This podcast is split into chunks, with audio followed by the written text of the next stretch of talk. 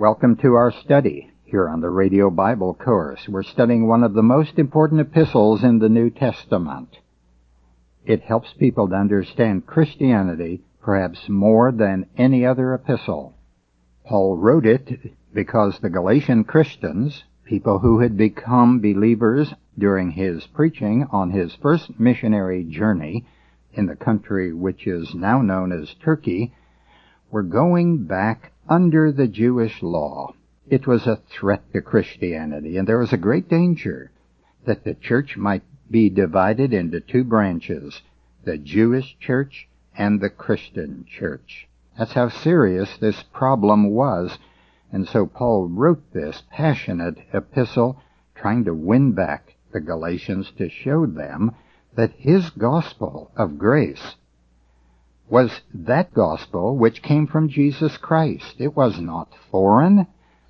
The Jewish teachers who came to the Galatians made Paul seem like a foreigner, that he was preaching something that the other apostles did not preach. Paul was strong in grace, and he urged his helpers to be strong in grace. So his gospel is one of grace. These people were leaving grace and going back under law. So we have come here then to a very emotional uh, paragraph beginning with verse 12, and we have covered up to verse 15, and I'll commence our reading there. What has become of the satisfaction you felt? For I bear you witness that if possible, you would have plucked out your eyes and given them to me. Have I then become your enemy by telling you the truth?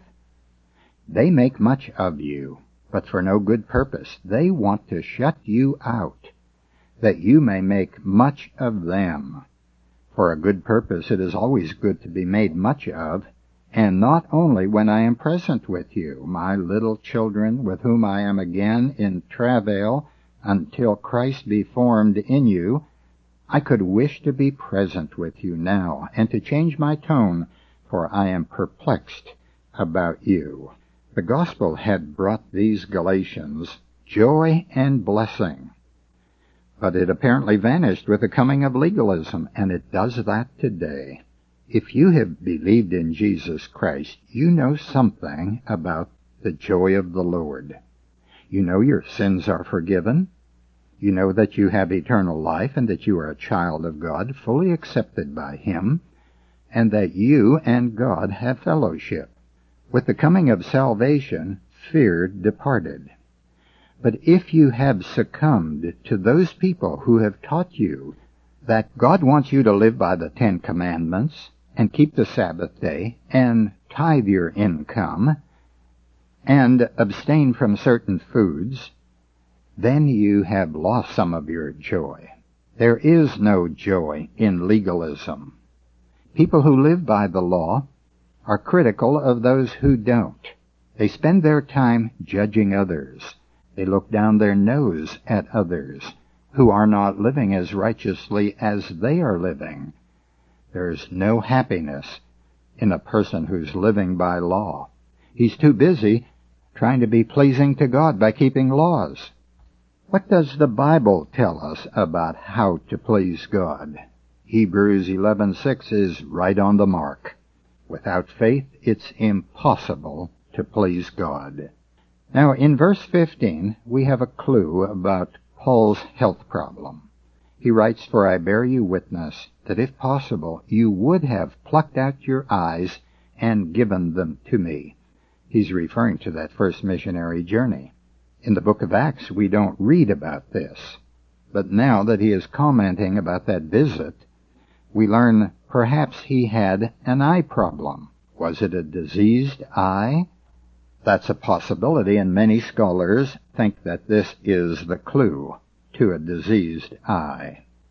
We do know that in that part of the world there is a considerable amount of eye disease.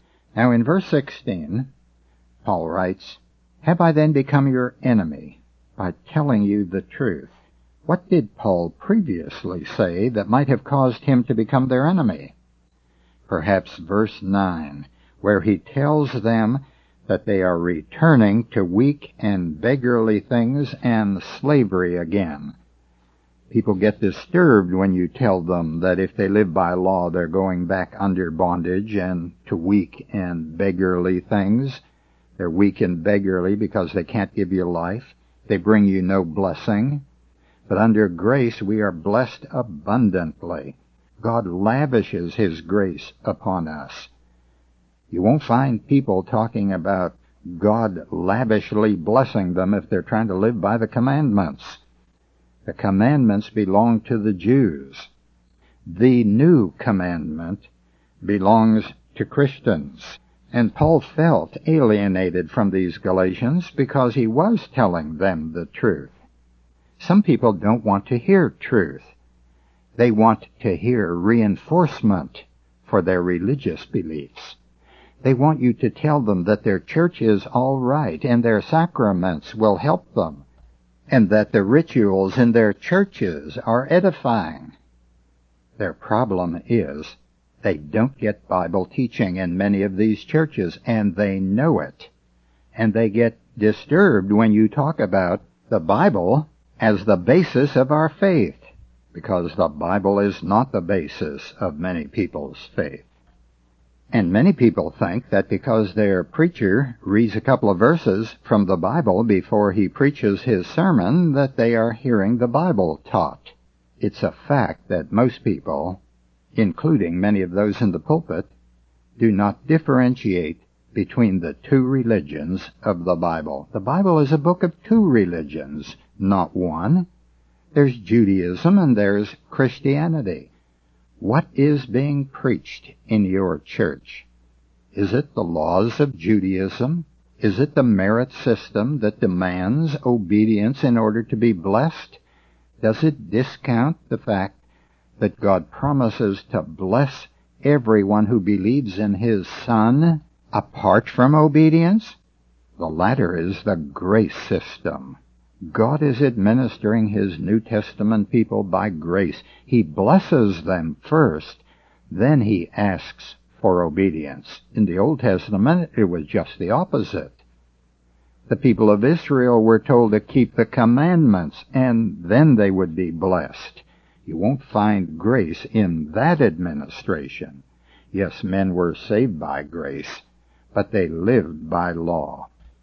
We have been saved by grace, and God instructs us to live by grace, as Paul told those Galatians in Acts chapter 13 who had followed Paul and Barnabas after the meeting of the synagogue broke up. They urged them to continue in the grace of God. Paul's message was the gospel of grace. They believed it. And then Paul said, continue in the grace of God, which meant they should not be striving to make themselves acceptable to God. They ought to accept the fact that Christ is acceptable to God, and if we believe in Him, then we will become acceptable to God. But not by keeping rules and regulations and adopting Jewish customs. So there was a great deal of confusion among the Galatians. They were confused about this matter. They were being taught that there's only one religion and that's Judaism, and that if they believed in Christ, they also needed to believe and follow Moses. Now we come to verse 17. Paul writes, They make much of you, but for no good purpose. They want to shut you out, that you may make much of them. And verse 18, for a good purpose, it is always good to be made much of, and not only when I am present with you. Now, these two passages are quite difficult. I would like to read the New International Translation, which I think puts it in plainer language. It reads, These people are zealous to win you over, but for no good. What they want is to alienate you from us so that you may be zealous for them. It is fine to be zealous, provided the purpose is good. Now I like that, and I think it's on the mark. Those Jews who were influencing the Galatians did not want the Galatians to be free of the commandments.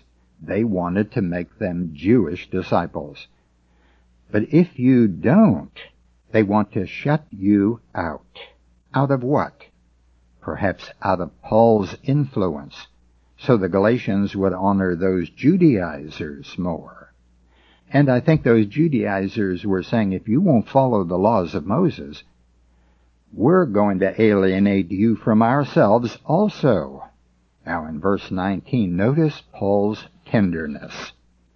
My little children, with whom I am again in travail until Christ be formed in you. This is the only time Paul uses the expression, my little children. John uses it quite often, but not Paul.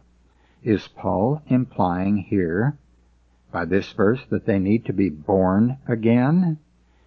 Now I ask that facetiously because there are some people who don't understand salvation nor do they understand the new birth.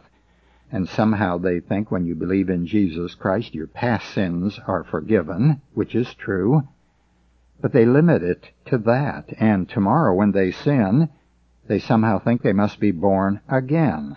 And next week again. The Bible talks about only one new birth. It's birth from above. It's the birth by the Spirit. And it's a birth that takes place when you trust in Jesus Christ to save you from all of your sins, not your past sins.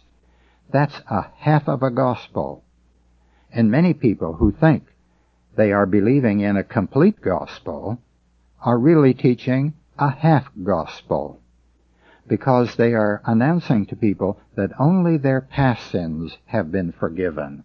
The Bible never limits the wonderful salvation of Jesus Christ to our past sins. When Christ died, our past sins were future, just as our future sins are future. He died for them all. He made no difference between the past and the future. And we ought not to. We ought to accept the complete salvation which Christ purchased for us. Verse 19 is not talking about salvation. It is instead talking about growing in Christ. Notice his words. I am again in travail until Christ be formed in you. Formed in you. He wants them to be like Jesus Christ. And what was Jesus like? John chapter 1 expresses it as well as any passage. He was full of grace and truth. What were the Galatians being filled with? The law of Moses. That was the message of the false teachers. In closing, I want to tell you about an exciting course on cassette tape, which is unmatched in providing biblical understanding. People who have just listened to the first tape have said, why didn't I hear this in church? You'll find this cassette tape course a biblical treat. It's called Understanding the New Testament. You'll hear the Christian faith presented as never before, and it'll change your orientation both to God and to the Bible. This course emphasizes the distinctions between the two religions of the Bible, Judaism and Christianity. Write for information. Until tomorrow, this is Nick Calabuta reminding you that the word gospel means good news. Our address is Radio Bible Courses, Post Office Box 14916, Baton Rouge, Louisiana 70898. The website is rbcword.org.